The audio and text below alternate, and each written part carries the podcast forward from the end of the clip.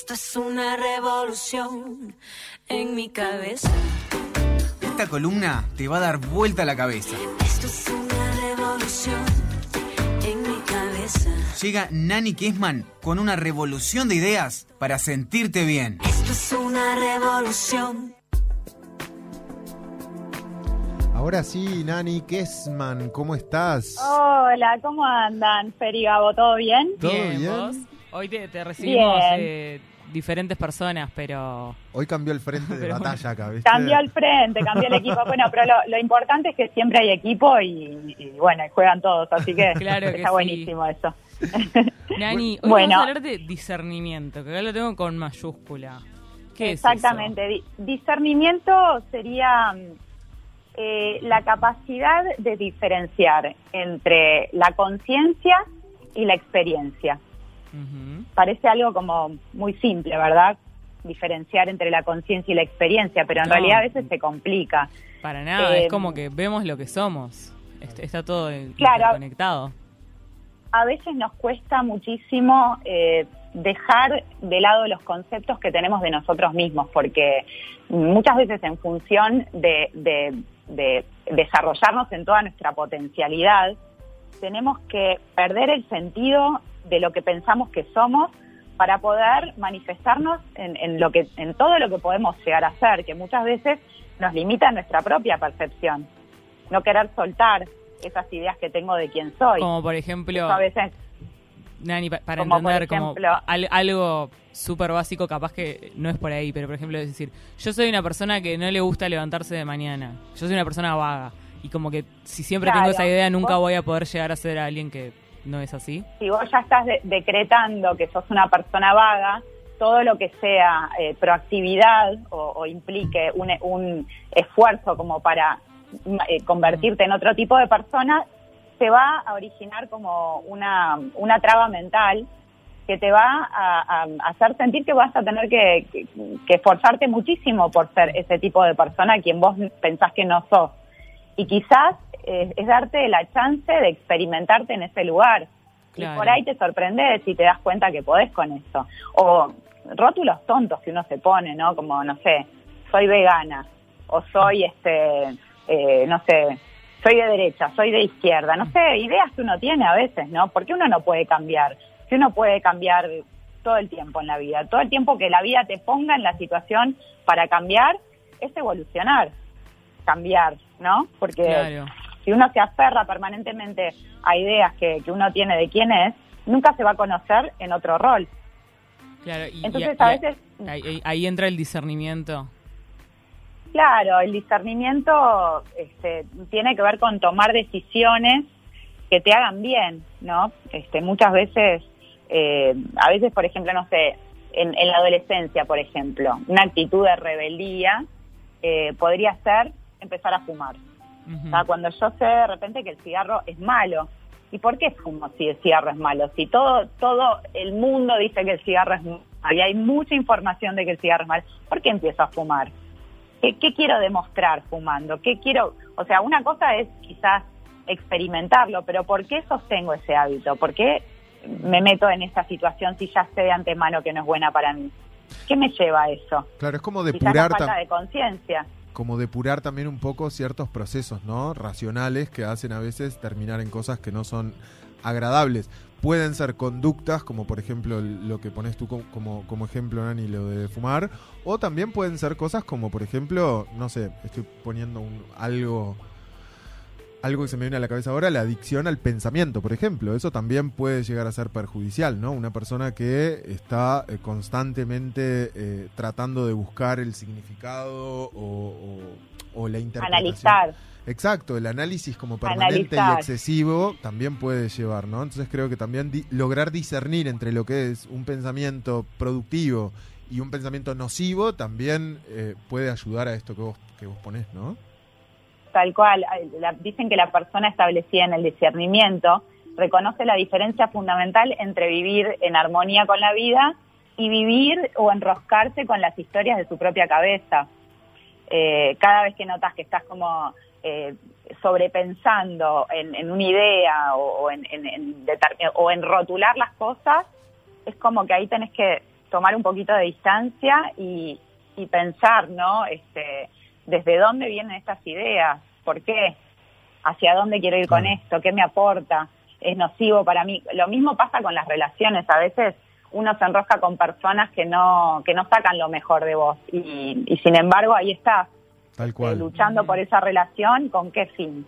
Si en realidad quizás lo más sano es decir, bueno, suelto acá y trato de, de desarrollarme por otro lado, sola o solo, buscando otra cosa.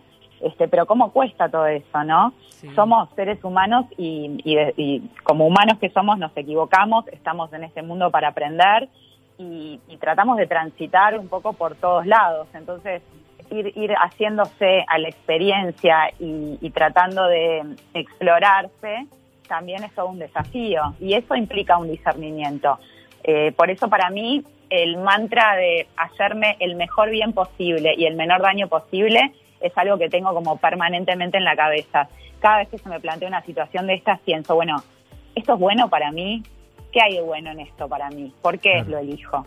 Y que cuando es malo, tipo tra- también tratar de, de- de encontrar este, esas cosas que, no te aportan, que son perjudiciales, ya sea Pero- un pero- alimento, ya sea una relación.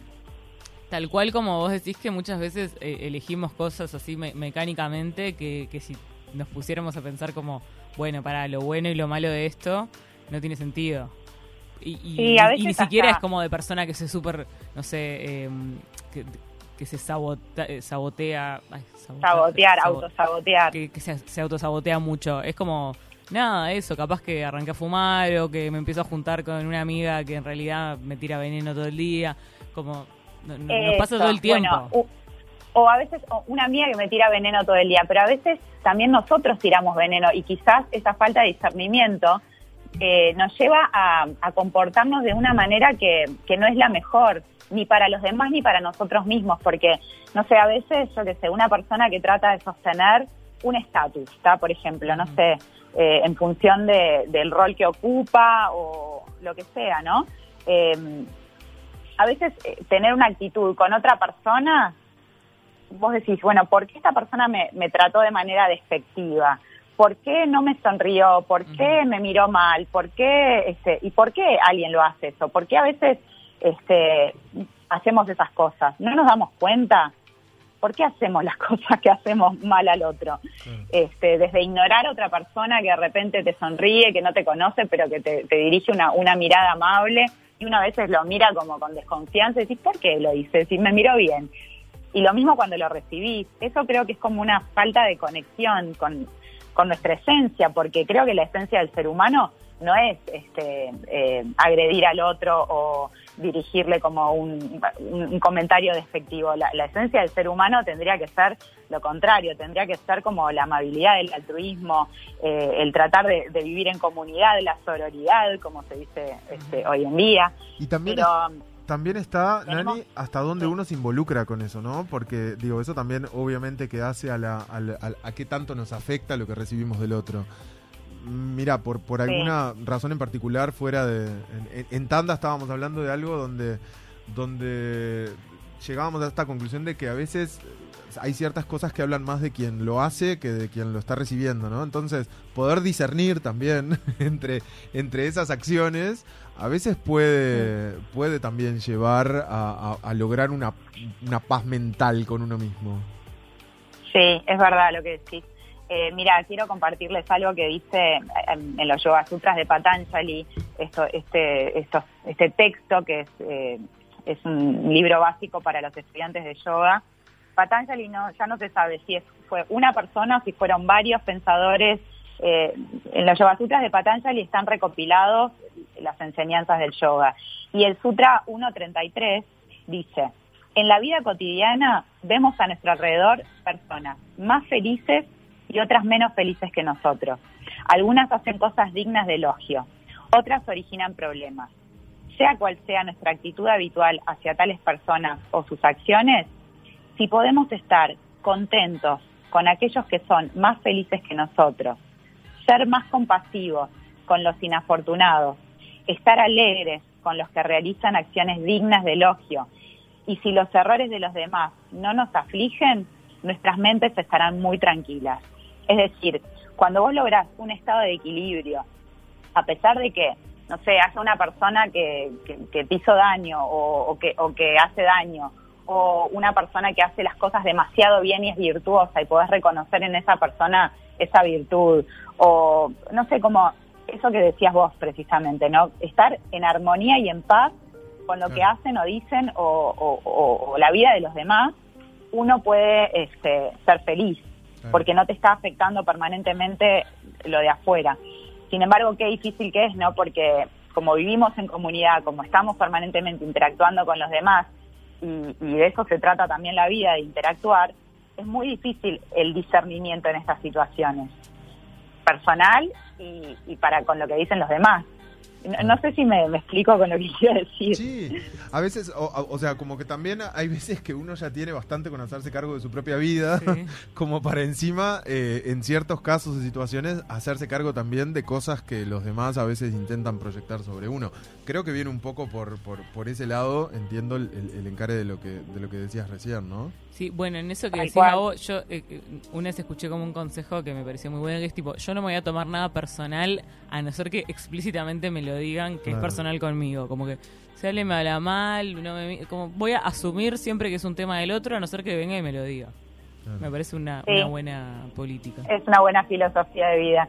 Lo que pasa que también eh, estamos hablando de las acciones malas, pero cuando alguien tiene buenos comportamientos para con nosotros, qué lindo que es, ¿no? Totalmente, pero, tiene- pero también habla de que una persona que está muy bien, que está como en un momento de dar. Y yo lo puedo tomar, Sí. puedo agradecer lo que me diste, pero puedo asumir que, bueno, no es porque me viste a mí que se te iluminó la cara, es como que, bueno, ya estabas en un eh, alineada y podías eh, dar amor en ese momento. Claro, pero capaz que no, no se trata, ahí no se trata del otro, se trata de cómo vos lo tomás y cómo lo recibís. Es como eh, lo, lo reconfortante que es cuando alguien te dice algo lindo, cuando alguien te reconoce. Entonces, desde ese lugar también saber que todo lo bueno que vos le puedas dar al otro, Ujú. eh, no solamente va a reconfortar al otro, sino que te, te va a reconfortar a vos, va a ser un mimo para tu propia alma. Entonces, desde ese lugar también el discernimiento de poder elegir el hacerle bien a los demás, que en definitiva va a repercutir en hacerte un bien a vos mismo. Sí, Tal tal cual. cual. Eh, Eh, Nani, ¿puedes repetir eh, cuál es el libro que, que citaste y, y si es, es solo para gente como que sabe mucho de yoga o, o todos Es- podemos leerlo y beneficiarnos de él? Es un libro que, de tan simple que es, eh, es muy difícil de, de entender. Por eso Es como está el bueno. Principito. los- sí, son los Yoga Sutras de Patanjali y es como si fuera la Biblia. Está bueno que alguien te ayude a interpretarlo. Porque son versos que de tan simples, eh, a veces uno se puede perder en los conceptos. Por Claro. ejemplo, en, en- en- alineado un poquito al- a, la capacidad de discernir, de la cual habla Patanjali también en, en los Yoga Sutras, están eh, los llamas y ni llamas. Los llamas sería como las consideraciones hacia los demás, lo que te lleva a vivir en armonía con la comunidad. Y los ni llamas serían como esas reglas básicas para contigo mismo.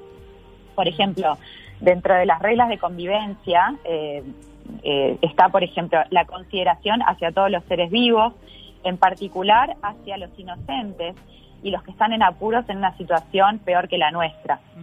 Después está también la comunicación adecuada por medio del lenguaje, lo que decíamos, cómo no herir con las palabras, ¿no? Lenguaje gestual, eh, lo escrito, las acciones. Lo importante que es la comunicación para vivir en armonía, no solamente con los demás, sino eh, también con, con nuestro, pro- nuestra propia psique, nuestro pensamiento. Claro. El abandono de la codicia y la capacidad de resistir el deseo a lo que no nos pertenece. Tiene mucho que ver con los diez mandamientos esto, ¿verdad? Claro. eso Sí. de, de no codiciar lo que es de otras personas, como sentirte bien con, con que el otro tenga y que quizás vos no lo tenés. Eh, la moderación en todos nuestros actos, porque el exceso no es bueno, es, es básico la moderación, decís, bueno, eh, ¿en qué momento tengo que dejar de comer? ¿En qué momento tengo que terminar de trabajar? Porque a veces este, uno, en ex- o que, cuánto es bueno dormir, porque la, la moderación en todos los actos te lleva al equilibrio eh, el abandono de la avaricia y la capacidad de aceptar solo lo apropiado. O sea, eh, la avaricia en, en el sentido de, de- de no ser angurriento, ¿no? Eh, de, poder compartir, de poder dar, exacto. No solamente en lo material, sino también en nuestra energía. Poder tipo prestarle atención al otro, escucharlo, eh, dedicarle un tiempo. Nani, perdón. Y Perdón Sí. que, te, que te interrumpa porque justo tiene que ver, nos manda un mensaje un oyente eh, acerca del nombre del libro que no Sí. que no que no le quedó los claro. Sutras, Repitámoslo los para Yoga Sutras de Patanjali. Ahí va. Perfecto. Patanjali Yoga con- Sutras de Patanjali, que, con- que al igual que, que las versiones de, de los libros, libros sagrados, eh, hay, mucha, hay muchos libros de los Yoga Sutras de Patanjali porque hay muchos, eh, muchas personas que lo interpretan. Ahí va. Entonces cada, cada, cada libro de estos tiene su interpretación. Este que estoy leyendo yo eh, es, es el de TKB de Sikachar, que es un, un yogi, un, un, este, un swami. Claro, también tiene Pero hay como sus- varios. Sus, sus- como sus líneas de interpretación, digamos. Uno puede ir como por Claro. el lado que se sienta más identificado. Claro, en realidad tipo la- las interpretaciones que hacen son bastante similares. Lo que tiene es que eh, algunos son más claros en las interpretaciones y son más fáciles de comprender y otros son un poquito más difíciles. Esta de Sikachar es muy recomendable, la verdad que está bastante claro y está bueno. Después eh, hablaba también Patanjali de, de lo que es de los preceptos por uno mismo, ¿no? Las ordenanzas para uno mismo se llaman niyamas. Acá habla, por ejemplo, de lo importante que es la limpieza, de mantenernos higien- higienizados, limpios, saciados, no solamente en nuestro cuerpo, sino también en nuestros pensamientos, nuestro entorno, nuestro hogar.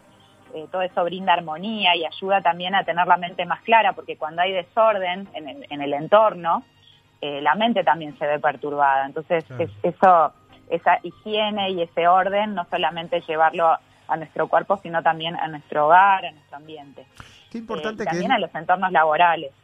No, esto que decías con respecto al aseo, me quedé pensando porque hace unos días veía eh, unas, unas historias de Agustín- Casanova, cantante de Marama, donde contaba y manifestaba que hace unos meses atrás empezó como una terapia, no sé si tiene que ver con, con una corriente de yoga o, o- o- o tal, pero empezó como una terapia donde se baña con agua helada, por ejemplo, ¿no? Sí, Y- eh, es, es- es- yo lo hice eso también y está muy bueno y es muy recomendable. Hicimos una columna a propósito de este tema. Eh, es un, un señor, es un, ay, ¿cómo se llama? Ahora no me sale el nombre, pero que tengo acá la aplicación en el teléfono. Eh, el método Winham se llama. Ah, lo- método lo Winham. vi en TikTok. Y lo, eh, está muy bueno, está muy bueno. Bañarse con agua fría está excelente. Al principio es un poco este, difícil porque ya te digo, nosotros estamos muy acostumbrados a, a la ropa, a tener abrigo, a que nuestras casas tienen calefacción, a usar medias, zapatos, pero Claro. eh, la realidad es que lo- los animales viven en intemperie y su temperatura corporal se va adaptando a- a- al- clima del año que les toca vivir. Claro. Los seres humanos hemos perdido esa capacidad, por eso nos enfermamos mucho más seguido. Entonces, el tema de la terapia con agua fría te sube muchísimo el sistema inmune, te mejora la piel, la circulación, está muy bueno. La verdad que es una terapia muy recomendable y te deja la piel muy linda también. Este, pero no tiene que ver con el yoga. No tiene que ver con el yoga, pero bueno, No, viene, no, no. viene como un- para, es para un ejercicio No más para mal. sentirse bien. Sí, Dani. sí, y como y como todo como como todo este es respiración, también cuando uno se mete en el agua fría es necesario también usar un tipo de respiración para poder aumentar la temperatura corporal. Claro. Está muy bueno.